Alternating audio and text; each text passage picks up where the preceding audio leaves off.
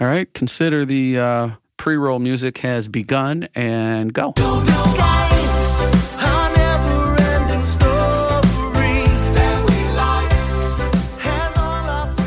Well, John, here we are in what promises to be probably a seminal moment in the history of the podcast Out of the Man. Yeah, correct me if I'm wrong. Didn't you at one point say that if we were able to either get Kenny Loggins or Michael McDonald on, you'd shut the podcast down at that point?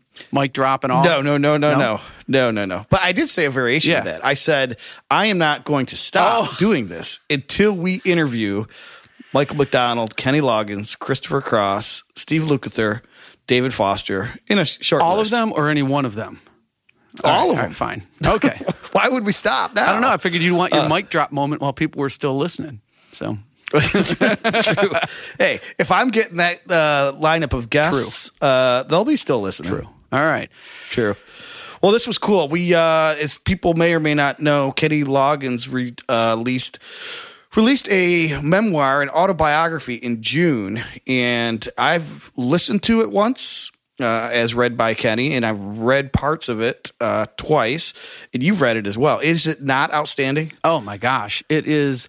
It's so much more than uh, a music book, or it's it. I, it reveals so much more about Kenny than I thought I knew. And you know what we see from and hear from music, the person that we see, it's almost like in Hollywood they say in front of the camera and behind the camera can be two different people. And you know his music from his viewpoint expresses so much of his life and inner emotion and all that stuff but we as listeners don't always glean everything from the lyrics that they've put in this Right. book helped to sort of bring us almost behind the curtain of those lyrics and see the person and uh, i had an aside of a question so I, I know i'm diverting here do you think it's possible that there's anybody out there that's of sound mind and is not trolling No. us that would No. not put Kenny on their Mount Rushmore of yacht rock? Is there is it possible there, there's a Rushmore that exists without him? That is, as they say on The Simpsons, unpossible. Uh, It is. Okay. Very good. Yeah, we I agree. think so. Yeah. Yeah, I think so. Uh, which is what makes this such an honor. And just going back to the book, uh, to add to what you said, I don't know if this is true, but I gotta believe, even if you weren't a fan of Kenny Loggins, the stories are so rich. The twists and turns are so many. The, the these big emotional moments and moments of levity and laughter. I think you would enjoy the book just as a story, don't you? Oh yeah, yeah. It's um, there's almost like cliffhangers at points because he'll allude to a story and it won't get paid off till a couple chapters later. I mean, so it's written, it's written in a novel sort of way in the sense that there, it's not just um, like a documentary kind of writing. There's there's much more storytelling aspect to it, which we'll learn about in the interview.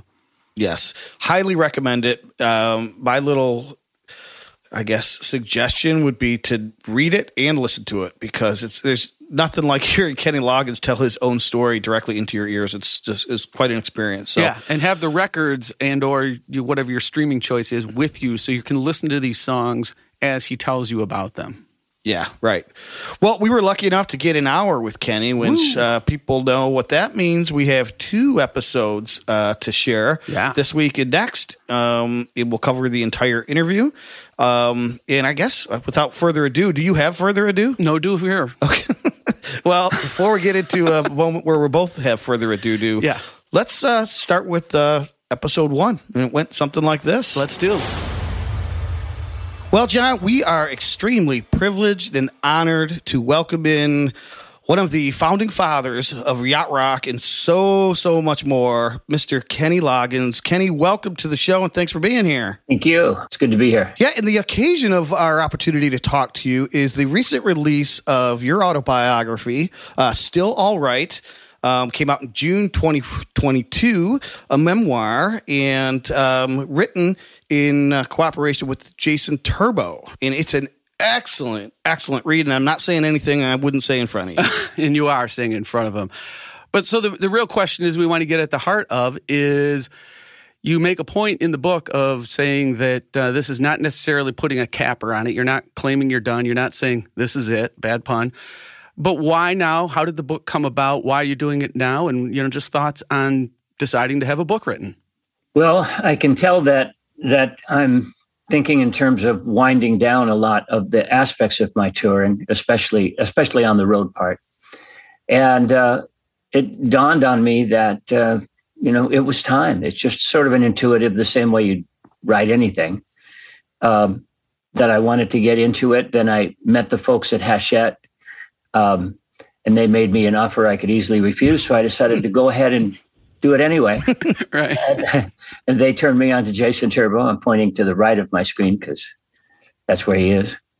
And, um, and so Jason and I started working together. Uh, it were probably late in 2020, was it, Jason? Yeah, we got together just before the pandemic. We had like two in-person meetings, and then everything shut down. And after that, it was 3,000 Zoom conversations. Mm. Yeah. yeah.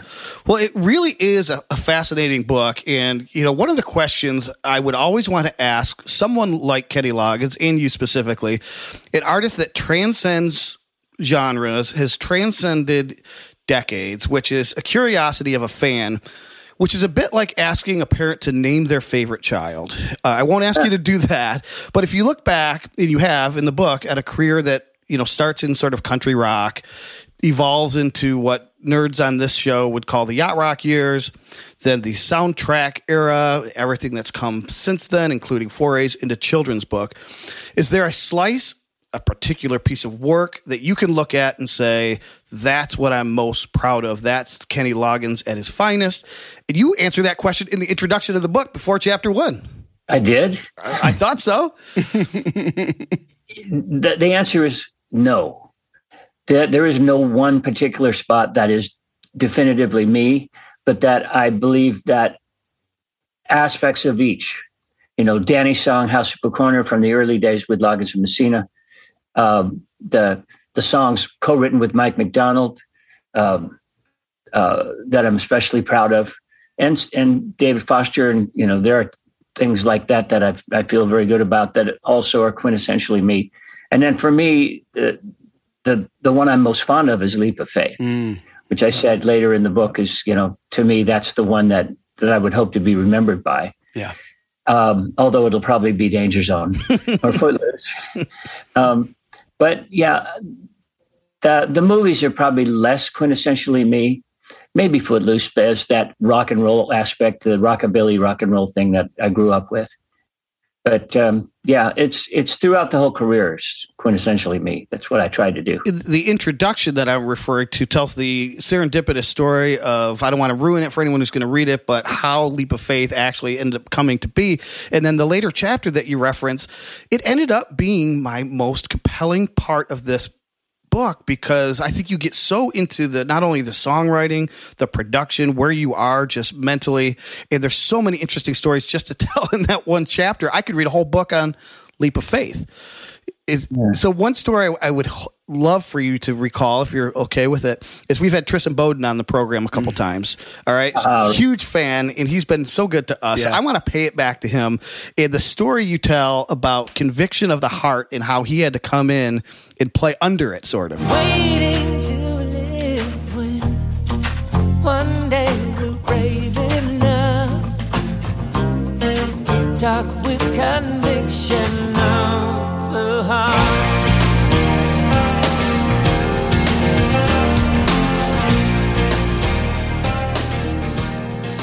Yeah, no, that it's uh, it's very difficult to record a song, let's say on acoustic guitar, and then bring your drummer in later to try and drum to that.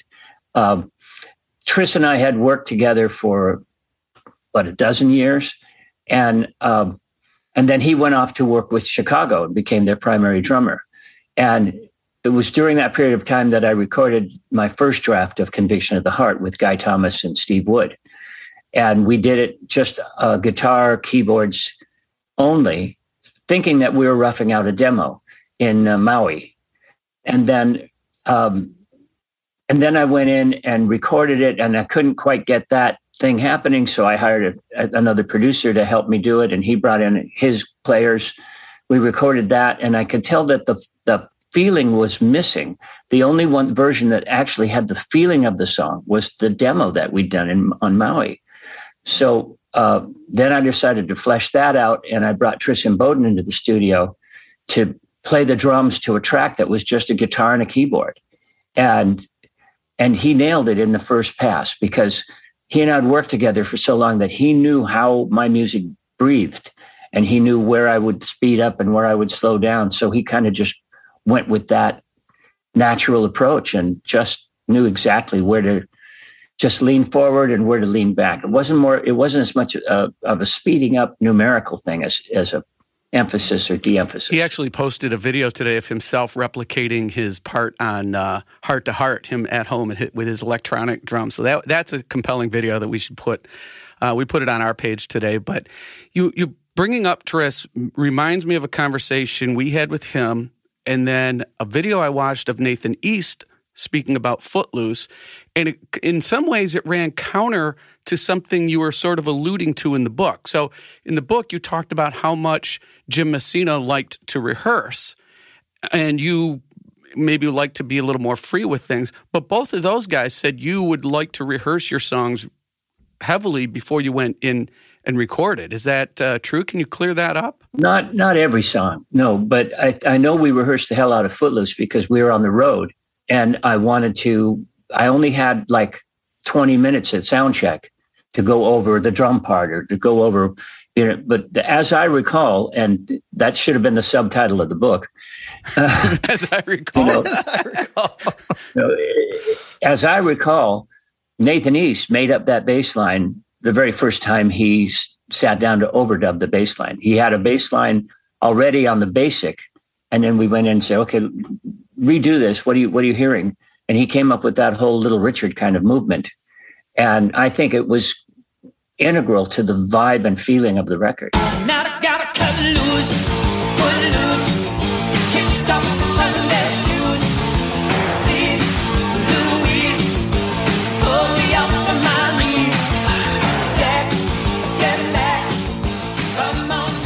I've, I've heard bar bands that can't reproduce that, and it does not sound like Footloose. But then you uh, bummed out your guitar player from the way you explain it, I guess when you told me I had to double it. Yeah, Buzz had to learn the bass line because you wanted it perfectly doubled. well, not not only that, the theme line, the darony, darony, darony, he he couldn't get that, and and I realized that that was really part of my childhood upbringing with the the twangy guitar of Duane Eddy, mm. you know, and that it was kind of a rockabilly thing. In my mind, I thought it was sort of a Chuck Berry thing, and it, and it can be also interpreted that way, but. Um, yeah, no, that, that Buzz just he, he didn't want to have to do that bass yeah. but somebody did. I don't remember who. It wasn't me. I'll tell you that. yeah, I know that. Well, in as co-hosts of something that is parenthetically titled a yacht rock podcast, uh, of course, one of the the things that's really interesting to us and the people that listen to the show is how I would describe sort of the seminal moment in the creation of yacht rock. It, maybe it wasn't the first in the chronology of what people, you know, retroactively apply yacht rock to, to encompass, but when you collaborate with Michael McDonald, that is the seed that started everything. It is an interesting collaboration. Well, yeah, um, I I heard Michael's voice that I was aware of was on um, the um, uh, Doobie Brothers album. I think it was Fault Line, mm-hmm.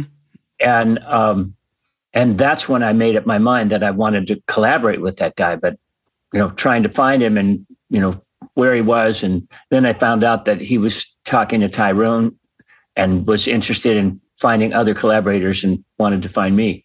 So you know that was the beginning of that match and and going up. I think that you're referring to the "What a Fool Believes" thing, right? Right the first time I pulled up to his house in Encino to write with him, I had not met him yet.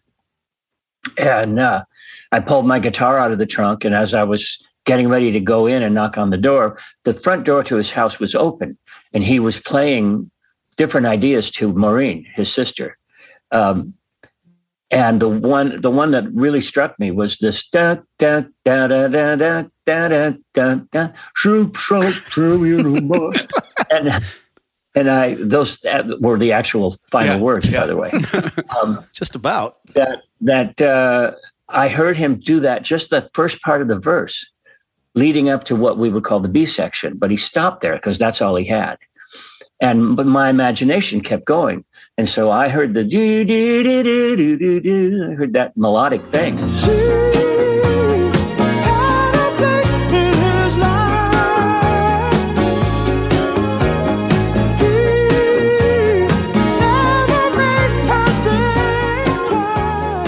When I knocked on the door, we like shook hands and as you would do. And then I said, What's that thing you were playing, man? Play that thing again, because I think I have an idea on that.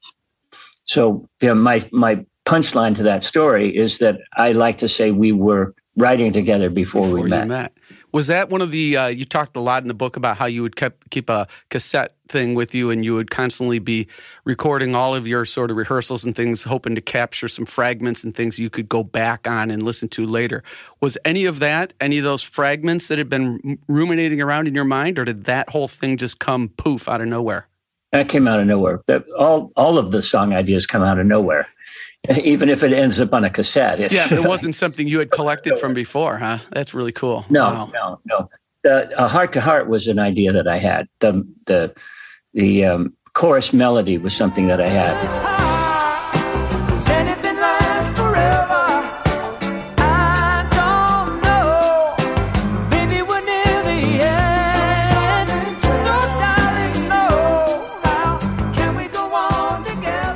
And that's why I showed it to David Foster when we were in New York. And we had that chorus written. And I said, This is a song for Michael. So mm. I stopped writing and we, we, we didn't keep writing the verse. When you recorded that one, were both keyboard players in on the basic session at the same time, or was either of them an overdub? Right.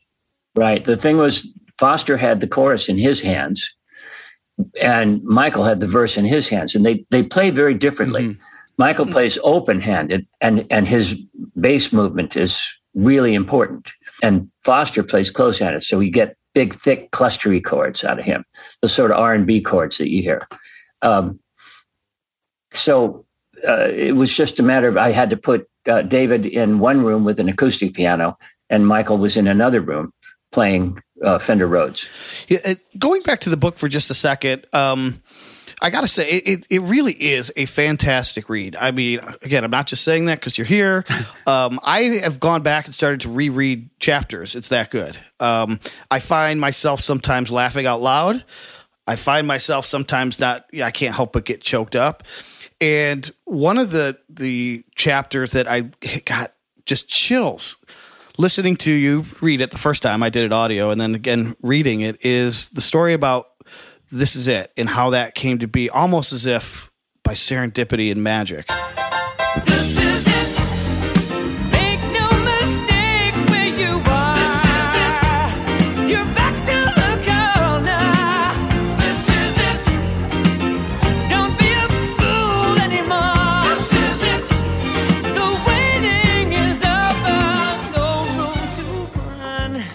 Yeah, there, there there's always a quality of magic to it, any creative process. Um, that Mike and I had the song written, uh, but not the lyric, where the melody written, but not the lyric. And then the two lines of lyric popped out originally, which is kind of how Michael works. There'll be something that comes in as a whole. And, and that was, uh, um, there have been times in my life I've been wondering why. And that line came through right away. And it was like, okay, we're on to something. And then then we hit the line in the middle. You think that maybe it's over only if you want it to be. And we got stuck in thinking that maybe it's over was referring to a relationship. So we tried writing a relationship lyric on it. And we really didn't like it. It didn't seem to fit the the, the heart of the song. There, there's a lot of emotion that arrives with that melody. And I think part of the job of the songwriter is to try to get all the thinking out of the way so that you can really drop into what the heart of that emotion is. And um, my dad went in the hospital at the same time that Mike and I were working on that song. And and when I visited him in the hospital, he tried to convince me that he was prepared to die on the operating table. And um, and that kind of pissed me off because I thought that whatever mindset he took into surgery would influence the outcome. So um, um, I when I visited, then while waiting for the surgery to be over, I went back to Michael's house and we'd planned on working together so that you know I would just have something to do while we're waiting. And when I told him that story, that line, "You think that maybe it's over only if you want it to be," became a completely different interpretation. And then it became instead of uh, as a, an interview that I did recently, the interviewer said, "Well, it wasn't a love song then; it was a life song. it really was a life and death song." And the irony of that, the punchline that I do in concert is I say, yeah, that that it, it, was taken because of the importance of that song. It was used by the NBA playoffs that year, yeah. which is sort of ironic. Yeah. But uh, but they perceive those moments as life and death, so why not? That's right. well, they they don't have sudden death overtime, I guess, in the NBA. But anyway, right. John, go ahead. Well, uh, since we're talking lyrics, this was something you didn't cover in the book, and it's always I read years and years ago, uh, and I don't know that I had the story exactly right. I tried to remember it as I recall as well as I could. when I went back to the internet to try to verify, which is where we verify everything, I couldn't even find the original story. So I'm not sure where I read this, Kenny. And maybe you can clear it up or the lyrics for um, Welcome to Heartlight. I like the love and I like the peaceful. I wish everyone I know could and in the heartland. I hold a hand, I walk with the teacher. That had something to do, I know the children's choir from that school sings on the song. It had something to do with those kids. Was it like a school project or something where they were? Because you, you say that like the I like the I like the, and they th- sort of filled in the blank. Is there some story there that I'm not quite getting right? Well, no, you you pretty much got it right. The thing is um, that when I decided to write a song for the school, Jack Zimmerman was the fellow who started the school. And I said, well, you know, it'd be helpful for me if you give the kids an assignment. What do you like about Heartlight School? And that maybe I could pull some lines from that. And then when I saw these lines, I thought this is pretty interesting poetry. Let's let's see how much of this actually pl- applies. Wow. Yeah, it comes out awesome as a songwriter, the interesting thing too that you keep coming back to in the book, starting with the very beginning with the collaborations, even before the Messina years, is you seem to thrive in a co-writing kind of cooperative environment, and then you you know you're working with all of these great talents, and you just mentioned one of them, David Foster, and I'm curious how when you get to the point where you were in the early 80s and Foster's at the top of his game and Michael's at the top of his game, you're at the top of the game. How do you like manage all of those ego egos and still create the magic without it becoming just a, a, a fight in fist fight? Well, collaboration some people are going to be a problem. Some people don't collaborate well. And it's it's not I don't think it's as much ego as a style. Um, I tried to collaborate with Todd Rundgren, and Todd is a great writer. And he warned me when I got to before I got to his house. He said, "I've never collaborated, but I'll give it a try." We sat and we ended up talking about the music business and his concepts about having his audience subscribe to his music so they pay for the making of the record, things like that. But we never got to the music, and I kept trying. Can can I just sing you this one idea? Well, I suppose. And, it's like, so I, I, mean, I was dragging him into it and we didn't get anything from it. Um, but Foster is a, is a collaborator and Michael is a collaborator. Although with Michael, probably the smallest um, window of opportunity because he's so defined in his style. Foz can go any number of which ways because he's highly educated. Um, and and so with Foster, I tended to write more ballady stuff or more R&B flavored stuff. And uh, with Michael, I had to join him where he lives. And so in that way, I was, I, you know, Michael's the kind of writer that hypnotizes himself while he's making things up. So things just come off the top of his head and he doesn't remember what he just played. So I had to record everything that we would do all the time. And then when he hit gold, I'd say, wait a minute, I think we just hit something you know, and, and I would roll the tape back, find it and play it back. And he'd go, hmm, that's interesting. But let's work on that. And, uh, and so well, that's how we would go together. But, um, but because I was such a huge fan of what Mike was doing, I like that front door story. Um, I had already merged in with what I thought I understood to be his style. Of course, I'm not going to sing the thing he he might have thought of. I'm going to sing the thing I would think of as if I was him. So that's sort of how I collaborate in that situation. Then, so you were, I mean, I, I guess when I, I think of the many facets of who you are as an artist, I think the first thing that actually pops into my head is songwriter, despite, you know, all the performing and touring and thing. And then reading the book, realizing how early you even started writing songs. I mean, you mentioned the Danny song you wrote at what, 17 years old and House at Pooh Corner. And then, you know, we go through all of this 80s thing, like the question that Tom just had. And then you're into the movie area and you're, how difficult was it then to sort of turn that off to the degree that you were now recording songs that were being presented to you, say by Giorgio Moroder? Was that difficult to put yourself in that other place? No, it wasn't. Um, um, I'd always been a fan of movie music, and um, and so when it came time, like with Caddyshack, I some part of my brain had already thought about what it would be like to be in that situation, mm. and and um, I remember Dr. Zhivago had Laura's theme in it, and I was always impressed by the different characters had themes that then they re- that this one who would score the movie would borrow from those themes. And uh, if you see the new Top Gun, you'll see Danger Zone being borrowed on score level a yes. number of times. Yep. Um, that to me, um, the first thing I did with Caddyshack was I wrote the love theme from Caddyshack, which was totally tongue in cheek. yeah. there was no love story in Caddyshack. Lacy underalls. yeah. But I did a real ballad thing. And, it, and if you compare that to Stars Born, there's an element in um, Star is Born that borrows similar melody. Um, but it's my own melody, so I can get away with that. Can, yeah, that's right. Yeah, we mentioned uh, before we kind of jumped on air that uh, Danger Zone was the soundtrack to my first date with my current wife, my high school sweetheart, back in 1986. And Better than the wedding march. no, we didn't get married until 2006.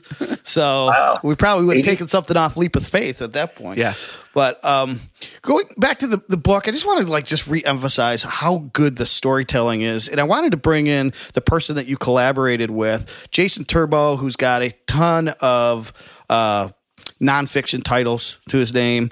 Um, and how did the two of you meet? What was the collaboration process like? And Jason, what was it like to tell the memoir of, of an icon? Uh, it, it, I mean, the big challenge was there's just so much there to unpack.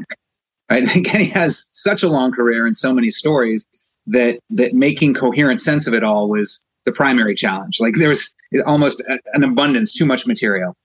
Um, yeah, it would. You know, I, I was introduced to Kenny by my agent, who knew the representatives putting the book together.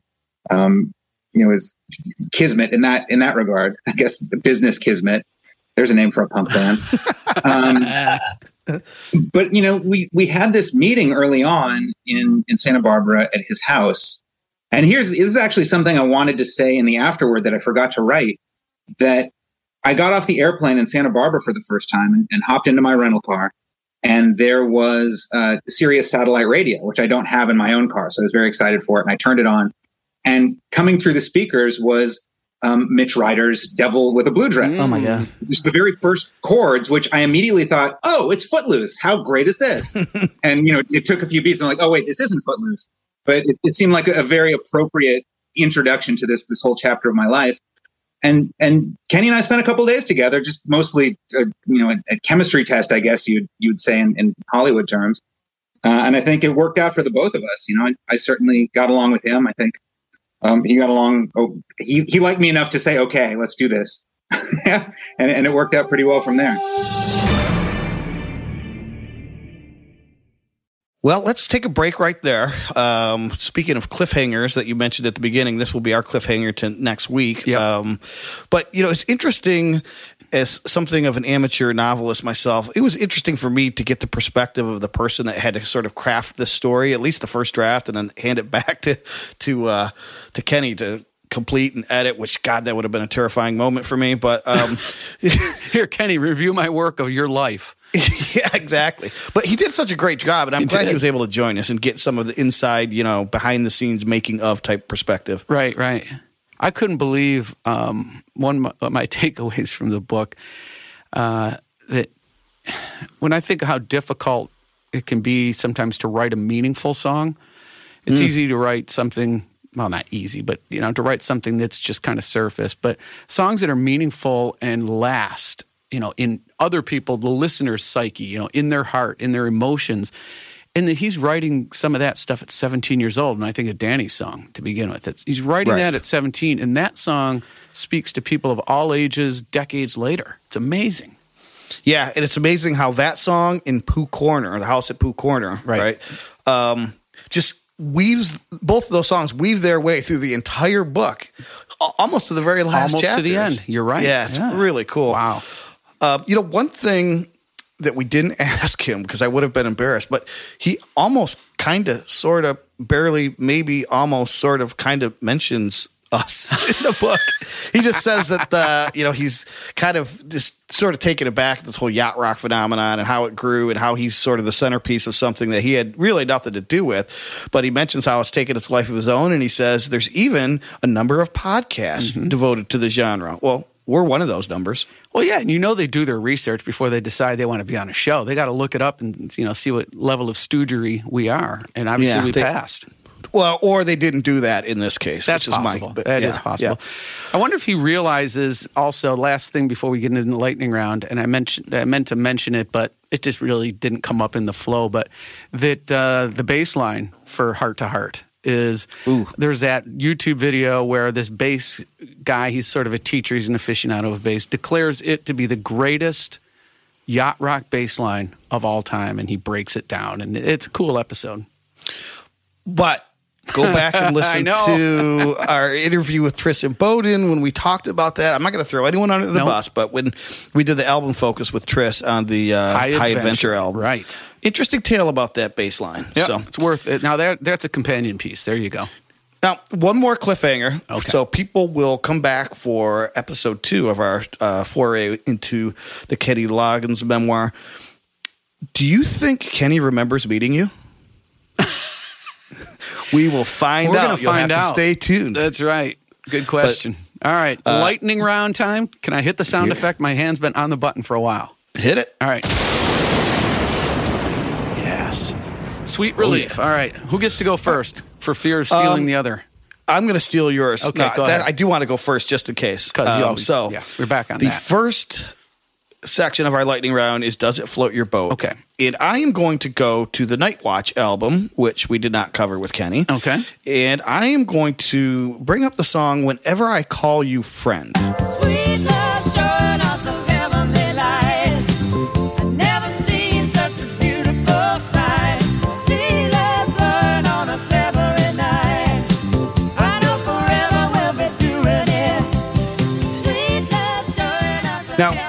Interesting story about that I'm not going to reveal because this is just one of those tons of tales and anecdotes on why you got to go buy this book. Who he collaborated with to write that song, Yeah. Who, how the Stevie Nicks thing came to pass, Right. And then who Kenny, in hindsight, sort of wishes he had sung the duet with, maybe instead of Stevie. So Yeah, that's a three part tale. Yes, it is. Uh-huh. So on the song, though, um, does it float your boat in terms of what we now know yacht rock to be? Um, no, I would probably rate that below the infamous Mendoza line. I think there's elements. It's certainly, I mean, it's Kenny. You want to automatically say yes, but that feels like a different sort of track to me. Maybe because I got to know it on uh, adult contemporary radio, which doesn't mean it's not yachty. But also the Stevie Nicks thing, which brings in the whole Fleetwood Mac taboo. Ooh, uh-oh. Uh, I, you know, no, Yeah, I would say no. yeah, I kind of feel like it's which it is, sandwiched between the Messina years and the Yacht Rock years, right? Right. So that's kind of where it feels to me. And so I, was just thinking about this song. It's on my playlist because I love it. Yeah, mine but too. also Sirius XM plays it. we know what their issues may be uh, with technical Yacht Rock. Yeah. But I'm not hearing any jazz elements. No. No real R and B elements. There are strings. There's acoustic guitar. Um, there is a sax solo, but and you really got to want to hear the electric piano because it's so buried in the mix. I'm like, I don't know. And I go to the yacht or Nyacht. Tell me if this score shocks you. 71.75. Oh yeah, I'd cut that in half. I, I was thinking mid thirties. Yeah. And I'm surprised they didn't. Yeah. I felt guilty for having it on my Yacht Rock playlist, but here we are and it's hmm. certified. It's essential. Huh. I mean, it's another one of those times where somebody said, "Well, I've got a Kenny Loggins song," and they all go ninety. you know, before they even hear it. Well, I that's what I would do. I don't know if that's Well, what happens. Just real quick, uh, personnel. So that is um, only because I want to give people some auditory homework. Uh, the drummer is Tris Imboden on that. Okay. And the bass player, the bass on that too. So go listen to the whole song and listen to nothing but the bass. It's fantastic. Uh, George Hawkins George, did that. yep. Mm-hmm. Yep. Cool. All right. What do you have for Does It Float Your Boat? Well, I, I thought it'd be interesting to see if anybody made any interesting covers of Kenny Loggins tunes. And so I went searching and I found a really cool version um, by Millie Jackson. Millie Jackson is a R&B disco singer, not related to the Michael Jackson family. Um, but it's as if this is from 1980 and the cover uh, is of This Is It. And they they don't have any yachty personnel on it, but it's almost as if they took the same arrangements. They didn't really completely reimagine it. They took all the same parts and said, okay, here's what the drummer plays, here's what the guitar player plays, and blah, blah, blah. And they just hand that off instead of having it in the hands of a bunch of yachty cats. They hand it off to a bunch of R&B, soul, disco, funk cats and say, now you play it. And mm. it's really, really cool. So I'm going to hit some of that right here and right now.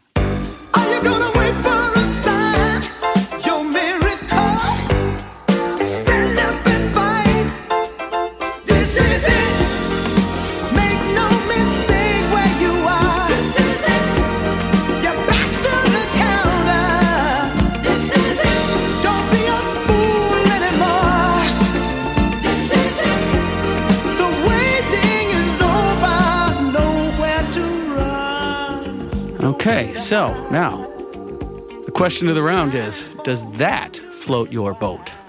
100%. 100. Yeah. Um, did you say the year was 1980? yeah, it's from an uh, album called For Men Only. Ooh, Yeah. wow. yeah. It, you know the amazing thing about Kenny's music too is that I wonder if I could hear that song a thousand more times and I don't think I'll ever get sick of it. No, and it is true, knowing the deeper meaning, even though I didn't really take it as a love song previously, it was more of a, I saw it as an ultimatum. I didn't know all the depth of the story behind it. But Yeah. now that I know that, I, I noticed when I was putting some of this stuff together, I get chills, man, on that chorus. Yeah. Oh, good stuff.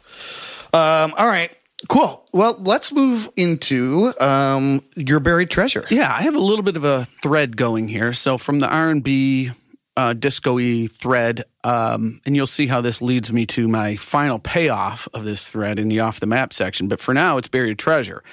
And I have a track that I had from the uh, had been saving from the Clarke Duke project. So we're talking George Duke and we're talking Stanley Clarke, 1981. And this is a lovely buried treasure called "I Just Want to Love You."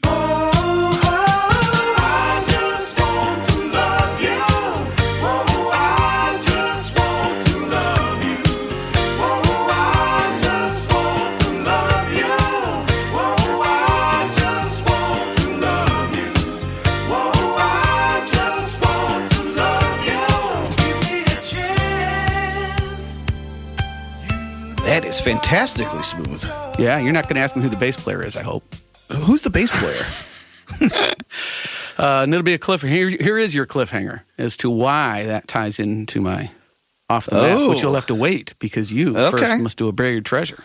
I'm down with that. That right. that was a buried treasure for me because I'm Me not sure I have that one in my list, so it's going in. All right. So buried treasure. Okay. Um, also in the book, I thought it was an interesting story. A couple times, a recurring theme is just kind of the ugly side of the record business and how the at the labels either encouragement or urging or mandate they have uh, Kenny continually trying to manufacture previous you know gold Yeah. um you know chase a hit Right. you know let's give me another mama's don't you know mama don't dance Right. and so he uh, was urged to do a follow up to Footloose Yeah. Yeah. that had all the elements. And this, this is sort of a buried treasure for me because I don't know that I ever really knew it much back in the day. And I think he even alludes to the fact in the book that it never quite caught on. But listen to the title track, Vox Humana, and tell me if you're not hearing a little footloose in this number. You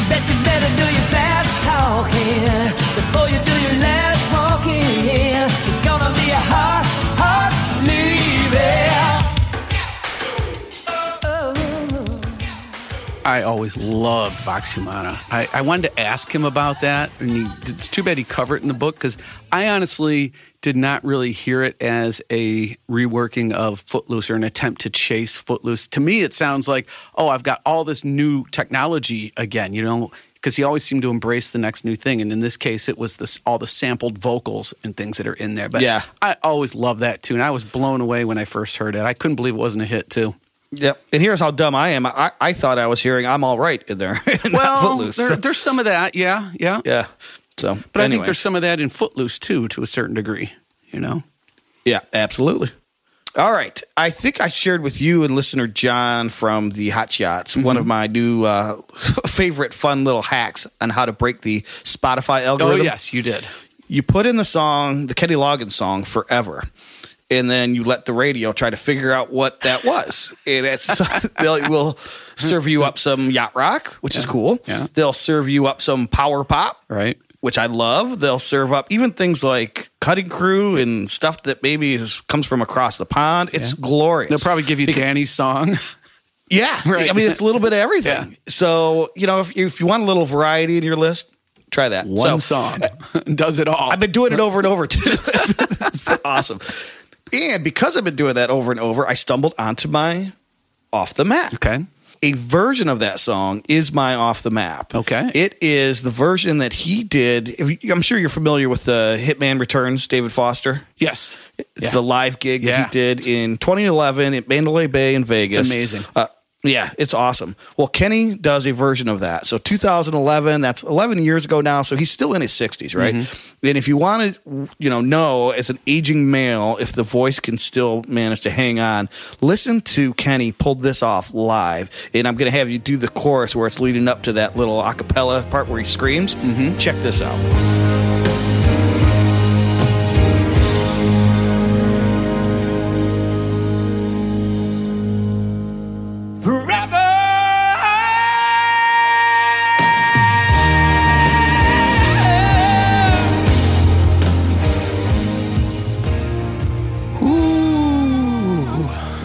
That's all I could say. That's my my review is whoo.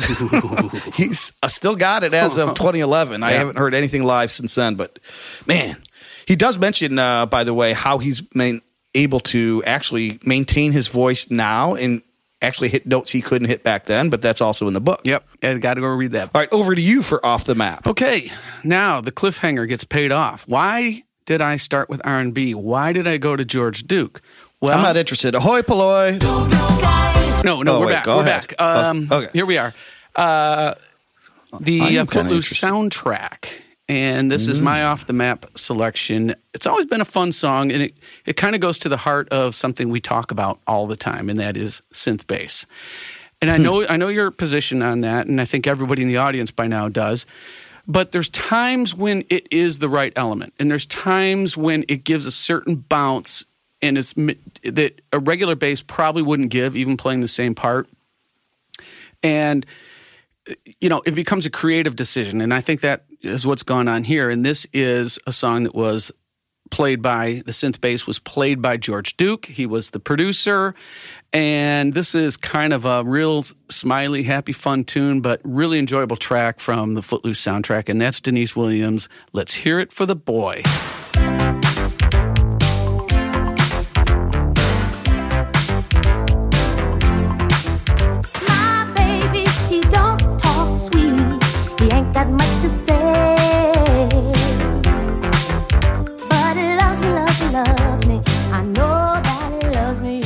Right, now I'm trying to figure out this cliffhanger because we started with R and B. Right. We've got a bass player that has not been identified from the previous buried treasure, and now somehow Deniece Williams brings us all together. No, George Duke on synth Oh. bass. Oh, Jeez. gotcha, gotcha. Okay, You, now you can't sense. you can't follow anything. No, I can't. No, I thought I, you said synth bass. I'm thinking Kenny Loggins. All I could hear was bo bo bo bo bo bo. Uh, all right, that's that's different. That's totally different. Yeah, but it's to your point that it's the right element for that song and that time. You couldn't have done that with a regular just bass. Right. It wouldn't have had the same effect. Yeah, that was DX7 bass. Um, so, can you follow this one? Uh oh. Ahoy polloi. Sky